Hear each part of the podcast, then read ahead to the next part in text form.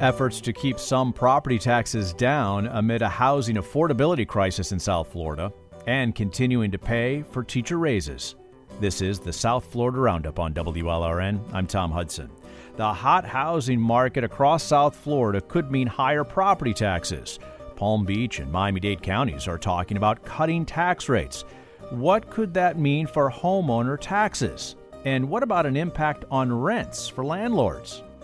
Voters, meantime, will be asked if homeowners want to keep paying extra taxes to pay for teacher pay raises and school security measures as a new school year begins in a little bit more than a month.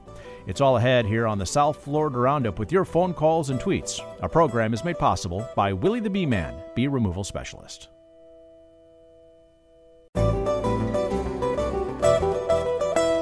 Welcome to the South Florida Roundup here on WLRN. I'm Tom Hudson. Thanks for listening and supporting public radio.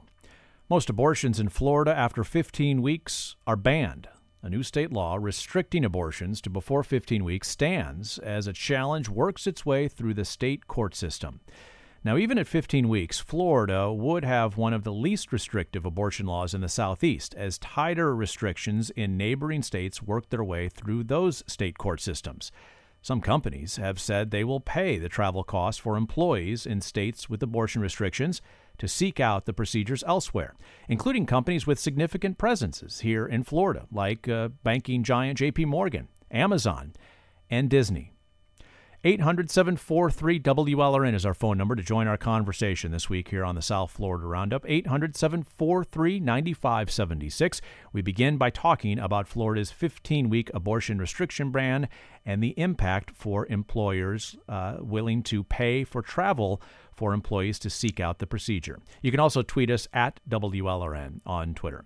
Michael Elkins is with us now. He is a founder and partner at law firm MLE and a labor relations and employee relations attorney. Michael, thank you for your time here from Fort Lauderdale from the South Florida Roundup. Let's begin here. What are the considerations for these companies that have announced publicly their willingness to pay travel costs for employees to seek out an abortion? Thanks for having me this afternoon. It's great to be here. I think companies have to think about the various states that they're located in, and if those are states that are either banning or abortion or severely restricting it, do those states have sort of an assistance law that goes with that? And then what will be the enforcement of that assistance law? What's the scope of it? I think that's probably the first major consideration. All right, let's stop there. Let's pause there, Counselor, for a moment there. What is an assistance law? What is that?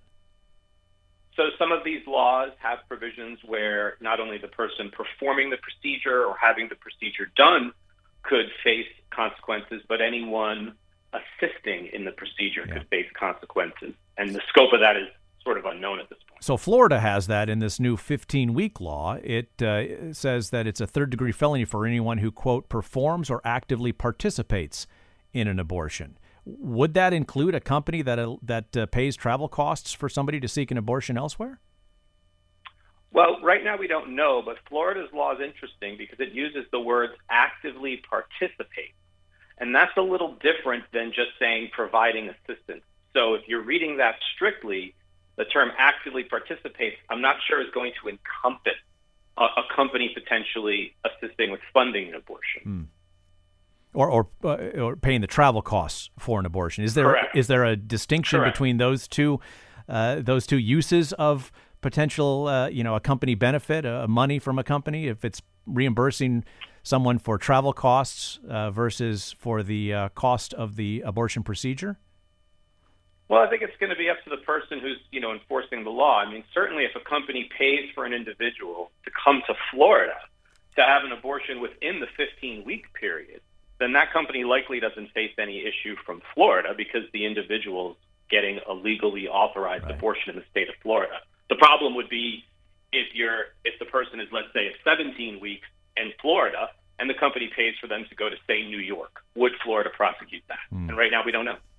We're talking about Florida's new 15-week abortion ban law, which is in force here in Florida as it works its way through the state appeals court process, ultimately to the state Supreme Court. And we're talking about potential implications for employers in Florida and elsewhere. A number of national employers like JP Morgan, Amazon, and Disney have stated publicly that they will pay for travel costs for employees to seek out legal abortions in states. Michael Elkins is with us, founder and partner at MLE Law in Fort Lauderdale, labor and employment lawyer. 800-743-WLRN, our phone number to participate in the conversation. 800-743-9576. Michael, what are the potential considerations for abortion providers here in Florida if a company pays for the travel costs for somebody to come from, say, the state of Mississippi?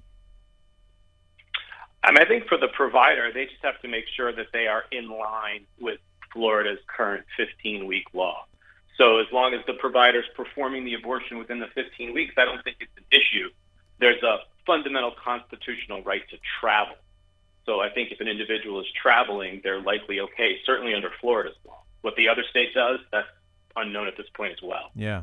How practically, how does this work as a practical matter for a company, a big Fortune 500 company that has a big presence here in Florida like Disney, that has a national presence, or Amazon for that matter, that has employees in all 50 states? If, say, an Amazon employee from Texas, where there's a much tighter abortion restriction, wants to travel to Florida, how does it practically work?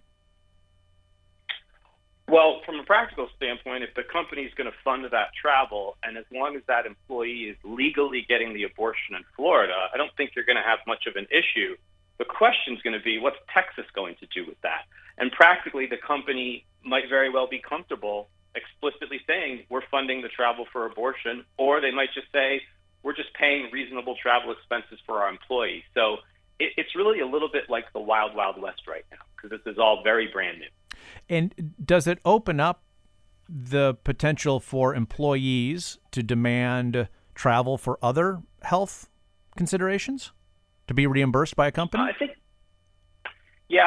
that it might. I mean, you certainly might see some unionized employees asking for greater concessions in their contracts or travel for other health benefits, travel to make sure that they can stay safe if they can't get certain procedures in certain states. But I really think this is going to stay focused on abortion because it's so specific and sort of unique to everything else. And what about employee health privacy? There are strong federal laws in place regarding the health information of individuals.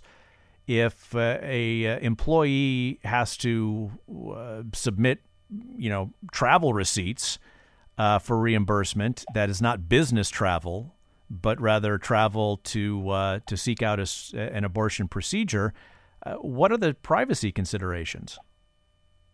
Well, employers have an obligation to keep employee medical information confidential. In fact, they have to keep that information in a separate file from the regular personnel file. So I think if you see a prosecution under sort of one of these assistance laws, I think you're going to have the stage set for a really big debate about what medical information could even be turned over in one of these cases. We've already seen Google, I think, has said it's not going to save some of these, I think, searches for where to get an abortion or things of that nature. So I think we're going to have a few showdowns on this before we know the answer. Well, Florida is no stranger to showdowns between state government and large corporations. Offer as first piece of evidence here, Counselor Disney, right? And the so-called Don't Say Gay bill, the Parental Rights in Education bill. Disney came out against that law as Governor DeSantis signed the law. The governor then essentially called a special session for the state legislators to reconsider some special taxing status for a special district that Disney set up in 1967 for its theme park just outside of Orlando. What are the political risks for companies such as Disney, Amazon, Google, JP Morgan, Citi, others that have said, that have a presence here in Florida, that have said they will pay employee travel for abortions? I think rather high. I mean, you said it. We've seen this particular administration be very aggressive against companies that come out politically on a different side. So I think companies have to balance that. There's a tension there, though, because while Florida certainly has been aggressive, it doesn't want to alienate its large employers as well. You know, South Florida in particular has this great surge of employers bringing their corporate offices down here. And so I think there's this tension with what are we going to do with this law? How far is Florida going to go versus encouraging and bringing large business to the state? Michael, give us a sense of your incoming bid. Are you fielding lots of questions or any questions from companies here in Florida or companies outside of Florida investigating how this this travel reimbursement to employees seeking abortions may work? I have fielded questions from both in-state and out-of-state employers. In-state employers are coming from my clients that have employees in states with very restricted laws. Texas, Mississippi, those types of places. Mm-hmm. And the answer is, you know, unfortunately, the standard lawyer answer, which I hate to give, but it's true here, is we really just don't know yet. This is a lot like COVID when it started.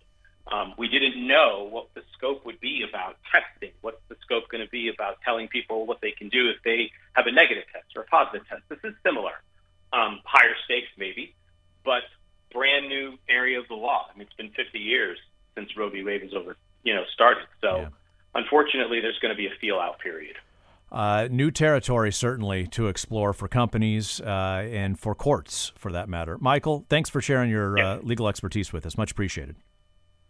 Thanks for having me. Michael Elkins, a labor and employment lawyer from MLE law firm based in Fort Lauderdale, talking about the employer considerations, as a number of companies have stated publicly that they will be reimbursing employees for seeking travel for abortions. We got plenty more to come here on the South Florida Roundup. We're going to switch gears, talk about housing affordability and taxes, property taxes. Those bills are not in the mail just yet, but they could be coming soon. What considerations, what concerns do you have about property taxes here in Florida? 800-743-WLRN. We're back on the South Florida Roundup here on WLRN. I'm Tom Hudson. Thanks, as always, for listening and supporting public broadcasting. Well, sometime in the next week, Miami-Dade County Mayor Daniela Levine Cava is due to release her proposed budget for the next fiscal year for county government. On Tuesday, Palm Beach County Commissioners are scheduled to hold a budget workshop in their process to decide a spending plan for tax dollars for the next fiscal year. Now, key to these budgets will be the property tax rate. Home values have jumped significantly in South Florida, and as they have jumped, homeowners may face a healthy jump in their property taxes, even if the property tax rate remains the same, because the underlying value of the home has increased substantially. It's led to some commissioners in Miami-Dade and Palm Beach counties calling for lower tax rates. So are you bracing yourself for a pop in your property taxes? How are you planning for it? If a county is to consider dropping tax rates, what does that mean for county services, for instance, for revenue? And if you're a landlord or a renter, what role do property taxes play in that monthly rent? 800-743-WLRN is our phone number. We'd love to hear from you, homeowners, landlords, renters, business owners, commercial property owners. How are you getting ready for property taxes? 800-743-9576. 800-743-WLRN. You can hit us up on Twitter as well, at WLRN on that social media. Well, like across South Florida, property values in Palm Beach County have jumped by double digits, leading to the possibility of higher property taxes there. This is Palm Beach County Mayor Robert Weinroth. So that means that if we keep the millage exactly where it was last year, every one of our taxpayers is going to see a significant increase because of the value of their property. And I'm looking to make that a little bit less onerous. Now, state law limits how much property taxes can increase each year to 3% if you live in your property. 10% is the maximum increase for others. Taxable property values in Miami-Dade County are also up by double digits. So join our conversation here, 800-743-WLRN. Miami-Dade County Commissioner Raquel Regalado is back with us here on the Roundup. Commissioner, nice to have you again. Thanks for your time. It's a pleasure. Thank you. You've called for a lower property tax rate for the county already. How much lower would you like to see?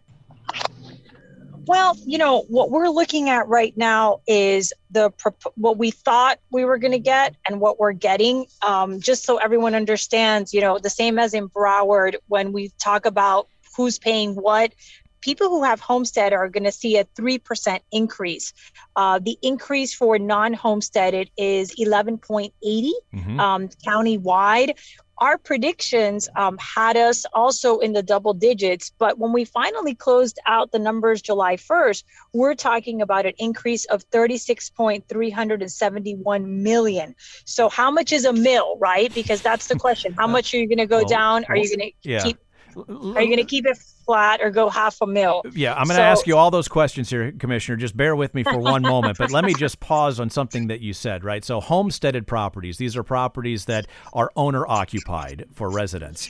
And there's a state law that says that the maximum an annual property tax can be increased is 3%. Are you here to say flatly a homesteaded property owner is going to see a 3% property tax increase for Miami-Dade County?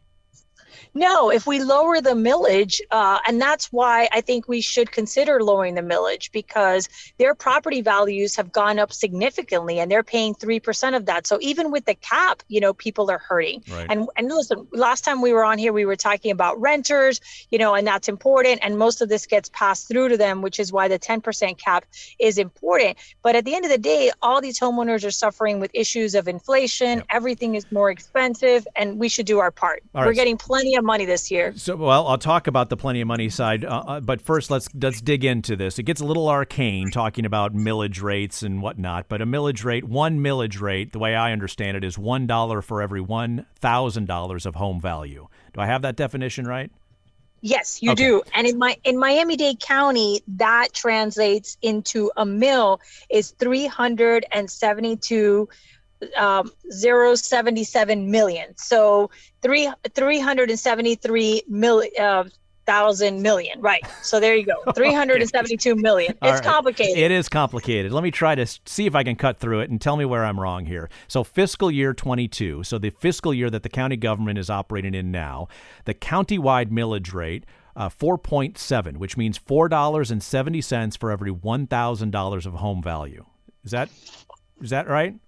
Yes, that's right. The operating and debt millages, so everything taken together in Miami-Dade County, all the different types of taxing authorities that the county has authority over, 9.8 mils, so $9.80 for every $1,000 of home value is what Miami-Dade County property taxpayers are paying for this year. What kind of millage rate do you have an appetite to push for as you go through the budget process for the next fiscal year? Well, this year, we still have federal money that we haven't spent from last year. And we have a lot of projects that, you know, we started last year, but for different reasons we haven't done. So we are going to have rollover.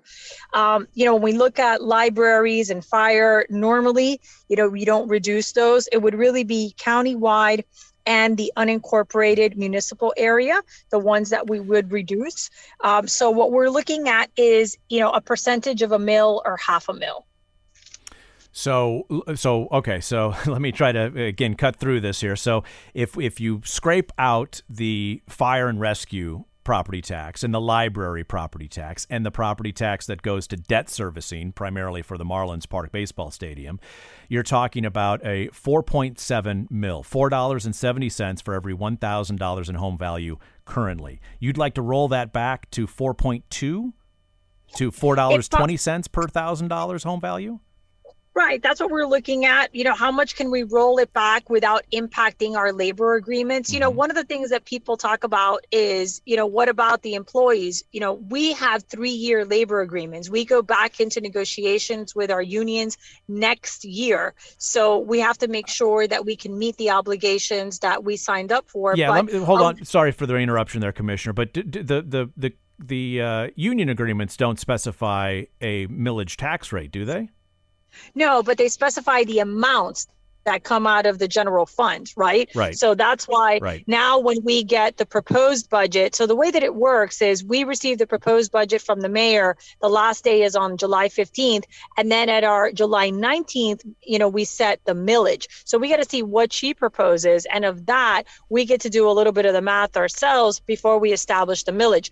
The interesting thing about the millage that we establish on July 19th is that the statute says that we have to establish a millage in July, and that notice has to go out. Yep. We can't raise it, but we can lower it. Right. You've got to hit the, you've got to make a ceiling, and you can't go above right. that, as property tax property owners will then be notified of what the maximum millage will be. We're talking about property taxes in South Florida, somewhat arcane, but boy, awfully important for household budgets, certainly in this time of high home prices, difficult housing affordability, and of course, high inflation. Miami-Dade County Commissioner Raquel Regalado is with us. Homeowners, we'd love to hear from you. Renters, we want to hear from you as well. 800-743-WLRN, 800-743-9576. Countywide now, homeowners spending $4.70 in taxes for every $1,000 of home value.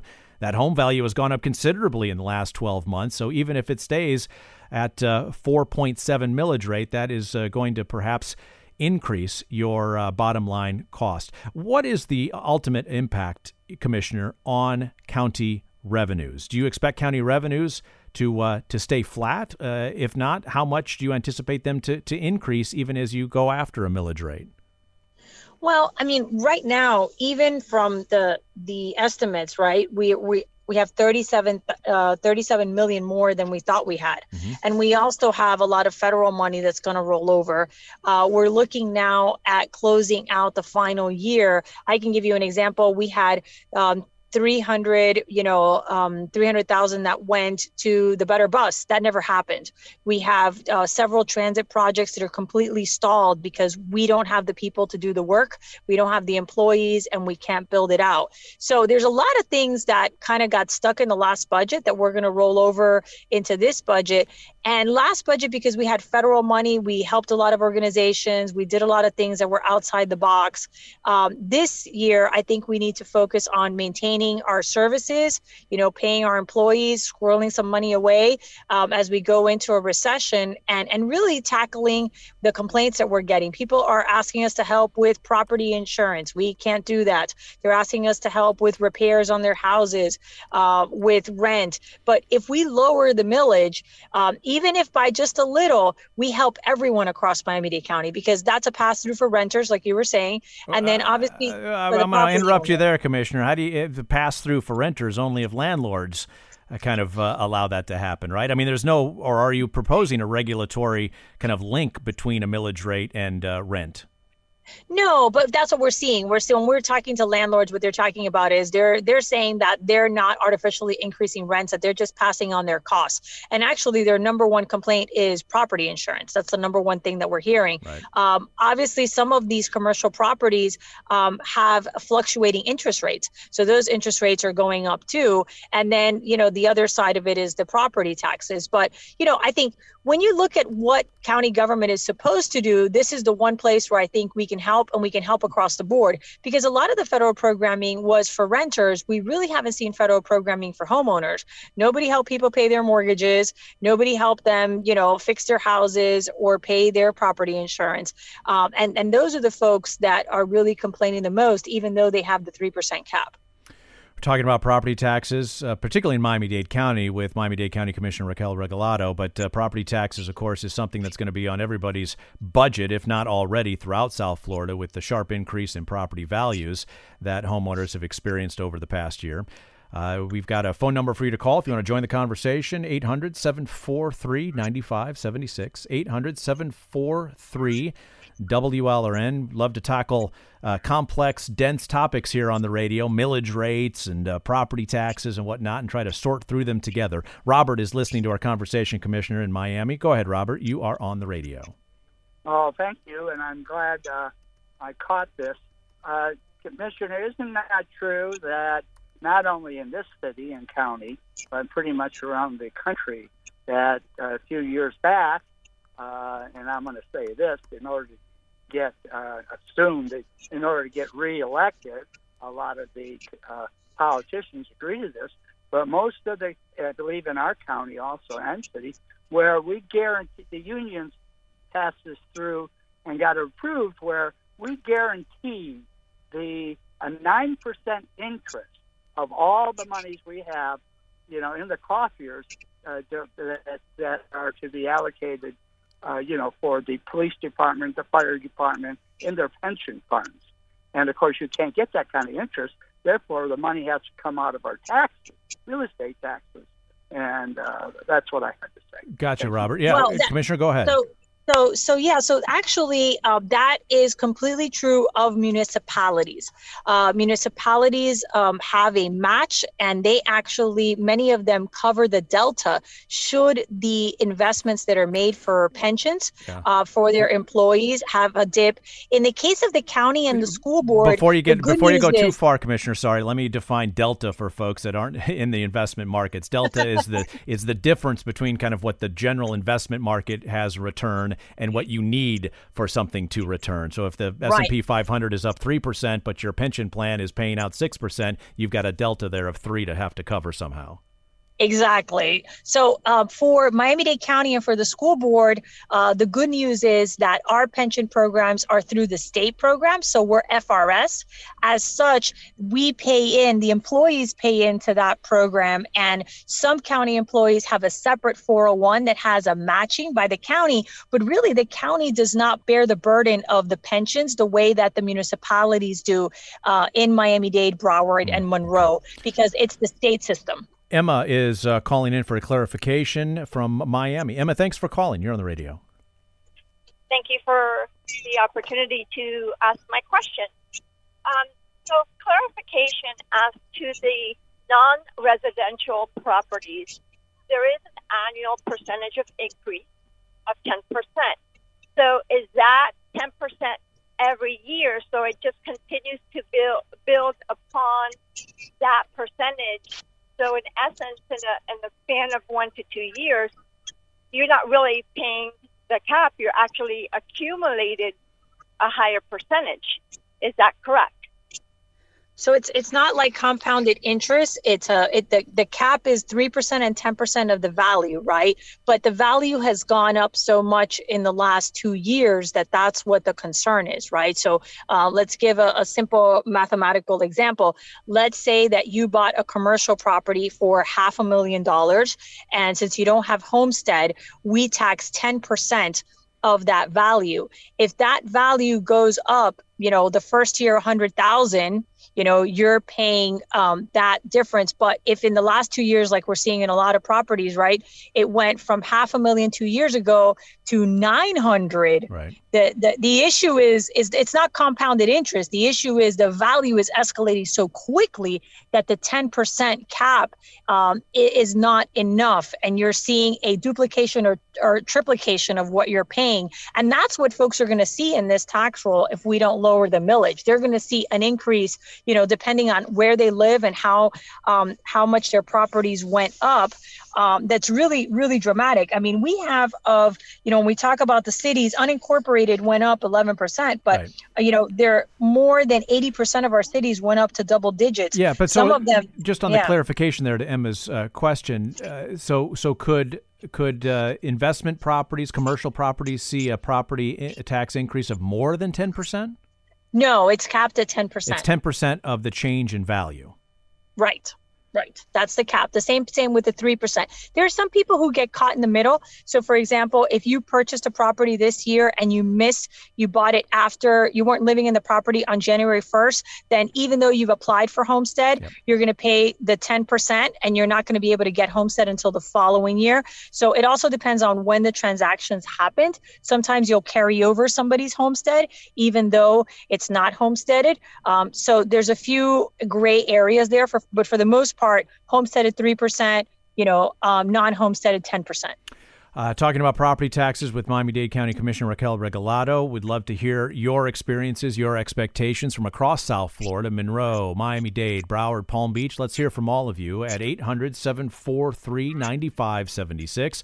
Miami-Dade County and Palm Beach County are having public active consideration and a debate over trying to lower the county portion of property taxes, lower the millage rate in order to keep a tax increase limited. 800-743-9576. And Commissioner Regalado, I think that's also an important point here is when folks open up those trim notices, right, which is kind of putting a property owner on warning, here's what the property tax bill is going to look like.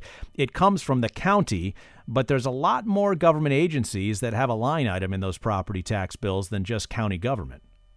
Yes. So there's the school board, there's their municipalities, and then folks who've purchased different things for their home through the PACE program, they're also going to see that in their tax roll, which is a little complicated for folks.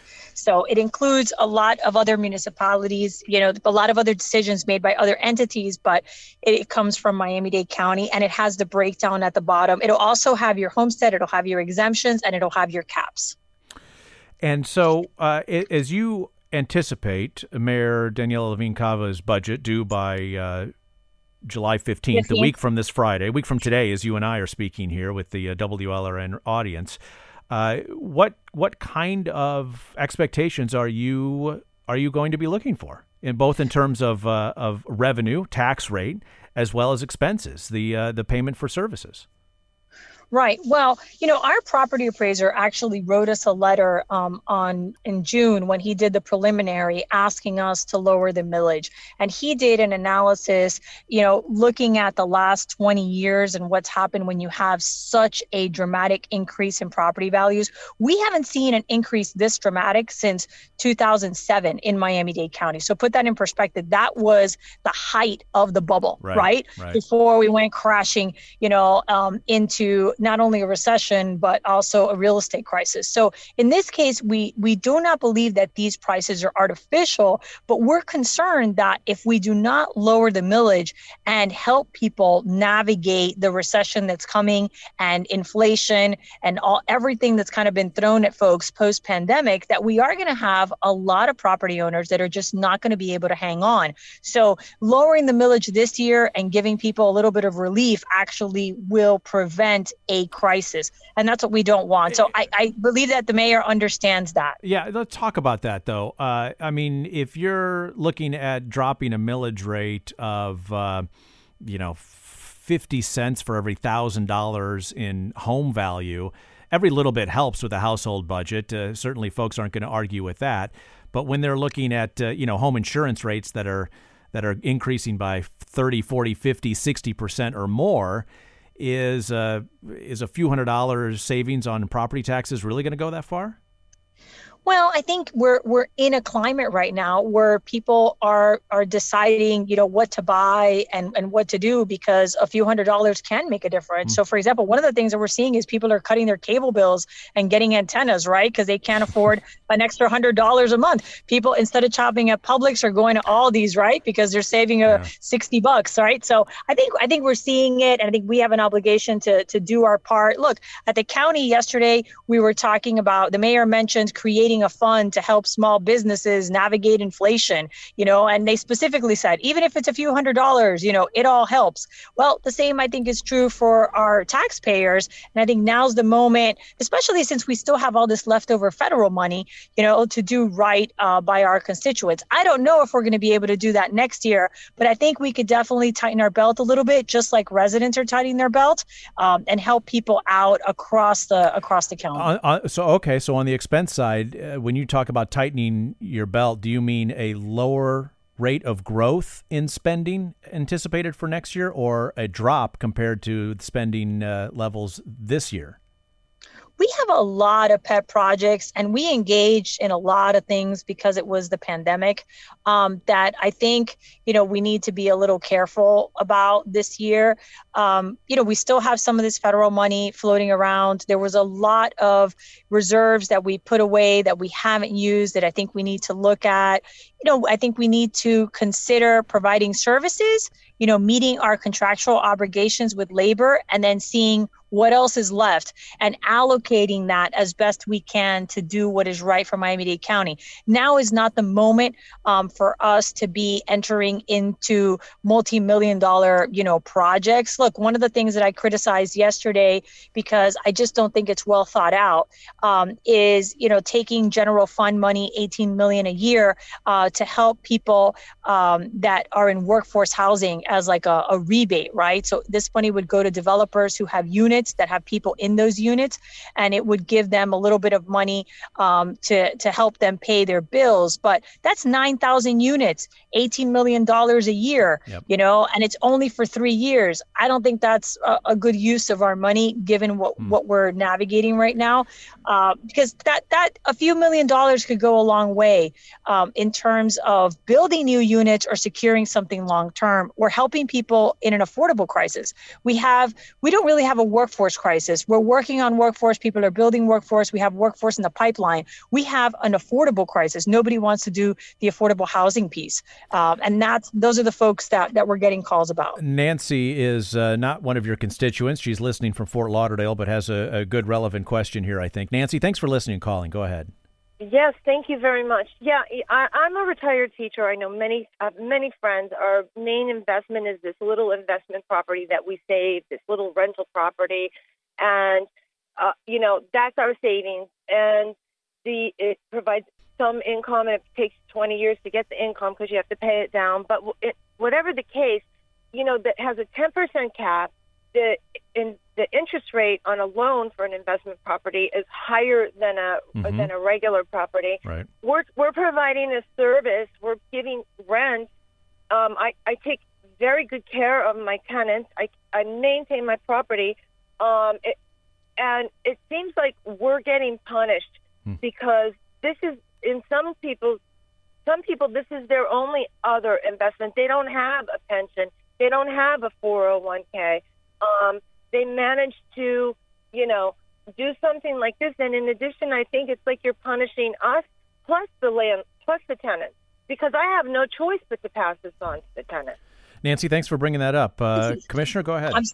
I'm so glad Nancy called. First and foremost, as a former school board member, thank you for your service to the school district.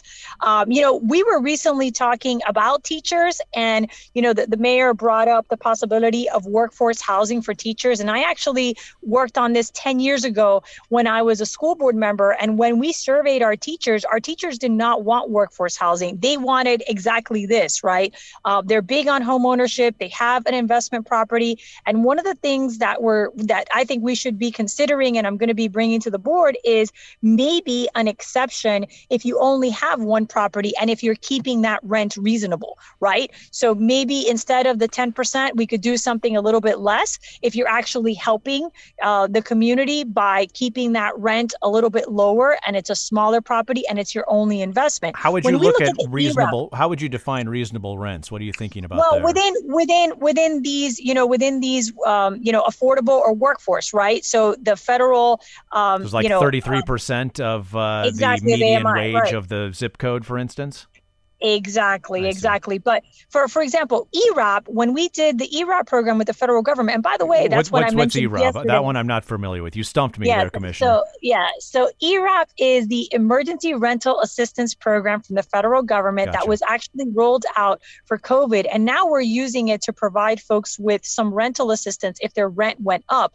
But you only get that money if you're low income, if you're considered low income. We still have $30 million in that fund in Miami-Dade County. We can't give it away. And Broward is doing the same thing. And we're actually going to our affordable housing projects, and we're asking people to apply so they can get the 7% annually that goes up. But, you know, there's a lot of federal programming that went to the poorest of the poor, but it's the middle income folks that we're seeing that really didn't get a lot of assistance. So one of the things that we're considering is there some benefit that we can give them for keeping, you know, that property going, for not selling it, for continuing to take care of it, but also to rent it to someone who needs it. And she's right. A lot of our teachers, that is their retirement plan. Well, we're going to talk about teacher and teacher pay next here on the South Florida Roundup. You've teed us up remarkably well there, Commissioner. Commissioner Raquel Regalado with us, Miami-Dade County Commissioner. Always great to have you. Thanks so much. My pleasure. Thank you. Lots more to come, as I mentioned, talking about teacher pay, asking voters to continue paying more in property taxes for teacher pay and school security. It'll be on the ballots here in South Florida in the months ahead. 800-743-WLRN as we continue. We're back on the South Florida Roundup here on WLRN. I'm Tom Hudson. Thanks again for listening. 4 years ago, voters in all four South Florida counties agreed to boost property taxes a little bit to raise money for public school teacher pay and school security. Voters will have to okay these higher taxes again this year. Miami-Dade and Broward County voters will decide in November. Monroe and Broward County voters will see that question on their ballots in August. So with home affordability, a big challenge here in South Florida. What do you think about continuing to pay more for teacher paychecks and school security through a little bit of a higher property tax? What role do these tax rates play as schools are having trouble finding and keeping teachers in the profession? 800-743-WLRN, our phone number to have our conversation here live on this Friday, 800-743-9576. Vicki Cartwright is back with us here on the South Florida Roundup, Superintendent of Broward County Public Schools. Superintendent Cartwright, welcome back. Thank you so much for having me today. How much money for the school district has been generated by this tax since it was first approved in 2018? So at this point in time, what it has generated for our school district right now, taking a look for you right there, is that it currently provides approximately $82 million in compensation supplements for our teachers, as well as our frontline workers that work directly with our students on an annual basis. It also provides funding for over 500 school safety personnel and 100 mental health professionals as well. So would all those positions be at risk if voters reject continuing with this special tax? So if the decision is that that voters decided to not approve or renew this, secure the next generation referendum, what would happen is we would have to really take a close look at how we are going to resource these positions, because we know that school safety is a number one concern, obviously, here in Broward County Public Schools. Mm-hmm. And so there may be a need that we have to cut back some from what we're doing right now. But at the same time, we know that there is a significant need for that. Likewise, with mental health professionals coming out of COVID right now, the needs that we're seeing from our students have definitely increased. Obviously, the $82 million that's going to our teachers right now for compensation supplements, that would go away. And then, so where would we find the money in order to look at our school safety personnel and our mental health professionals? We would have to, at that point in time, really look at programs that we have out at our schools. We'll have to look at, obviously, we'll have to cut back on some of how we're staffing at our schools. And throughout the district as well. So if somebody were to, if the voters decided to not renew this referendum, then those are the things that we would have to really look at, and those are the things that would be at risk. For clarity's sake, Superintendent, the $82 million figure you mentioned, is that over the 4 years that this tax has been in place, or is that an annual number? That is an annual number. Okay. And as I mentioned, it's supplements for our teachers, right, and frontline workers. So This could be like our bus drivers, cafeteria workers, our paraprofessionals in the classrooms. So it's the ones who work directly with their students. Yeah. Now, the school board is not only asking voters to reapprove what they voted on in 2018, but actually a larger tax this year compared to 4 years ago, from 50 cents per $1,000 of home value to $1 per $1,000 of home value. Why ask for the increase? Well, the increase is really important because there has been some statutory changes that have occurred from the first time we went out to referendum in 2018 to where we are today. What happened at that point in time is now we have to split the money with our charter schools annually. And so if we just simply went back out for what we currently are generating, the $500,000, what would happen is we'd actually be generating less money than what we are currently right now, because we had to split those funds with our charter schools. So let me pause there for a moment there, Superintendent. So are you saying that under the previous 4 years, the school district did not have to share that those additional dollars with public charter schools? We did not have to share it with all public charter schools. Now, we did with some of them, but not all of them. Under the new law, we would have to share it with everyone. And that's why you've doubled the ask, essentially, of voters. Well, we definitely increased it. The other thing I think is important is we're trying to ensure that we remain competitive to the districts north of us and south of us. Palm Beach County currently has a mill referendum, and as we all know, Miami-Dade is going after a mill as well. Mm-hmm. So if this is something that fails, a real concern is not only having to take a look at cutting back on services and programs and things that we do in order to support our children. But it also would mean that the competition now increases even more significantly in trying to recruit, retain quality teachers. And we know that we're doing a really good job. You know, our school grades came out yesterday, and I am so proud of our teachers and our school administrators, everyone that worked in the lives of our children.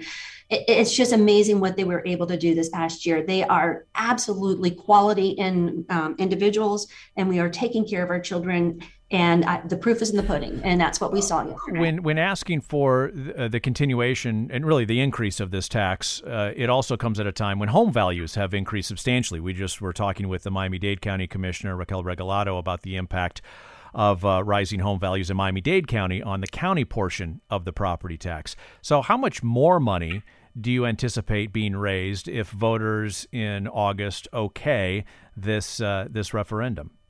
So we don't have the figures just yet for the 2022 average home market value. What we are basing our calculations on is the average cost for the 2021. So the average home market value is around $394,000 thereabouts for 2021, with the school board's taxable value being at $274,000, a little over that.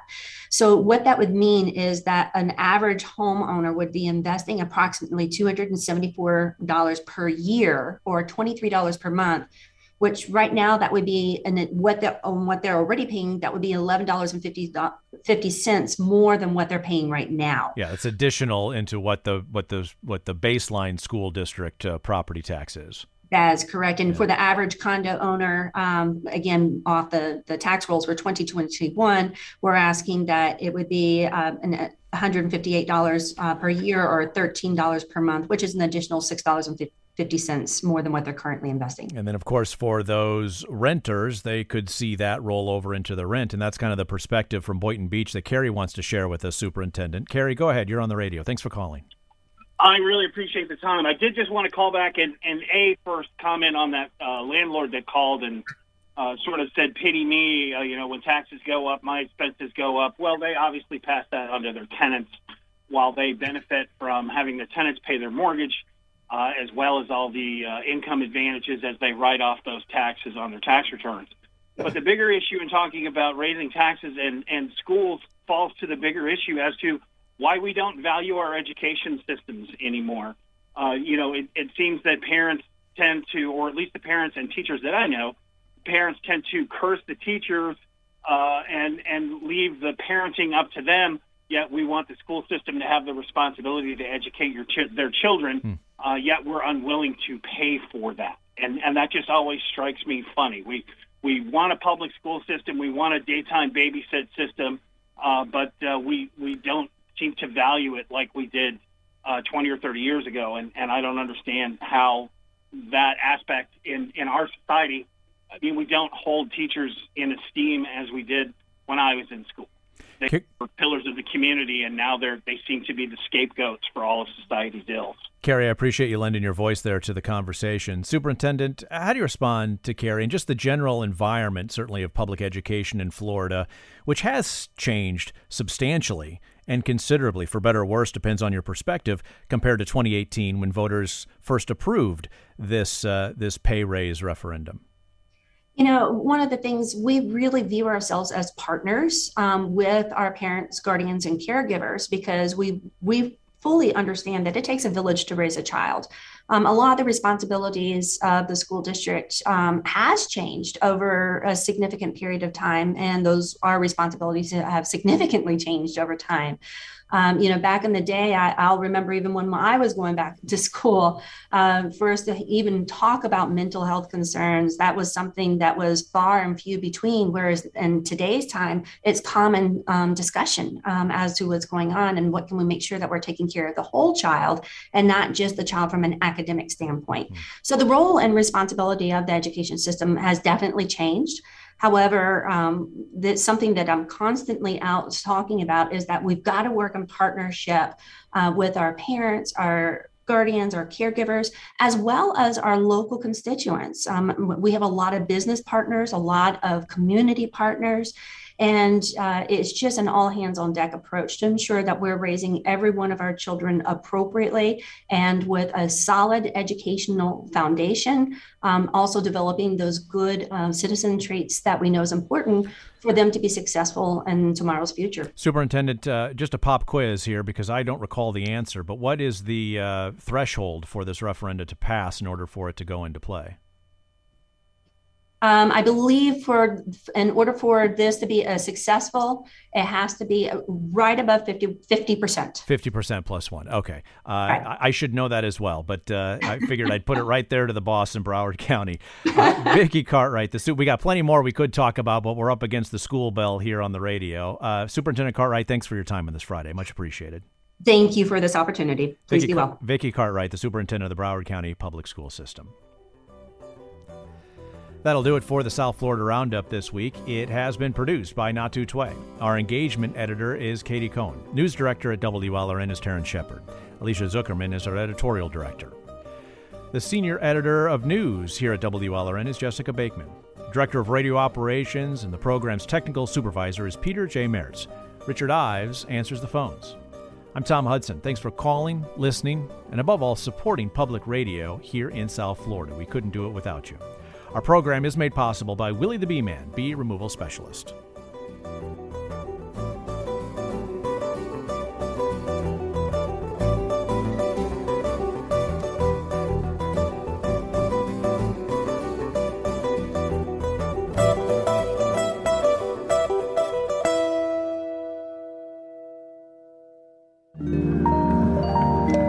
WLRN Public Media.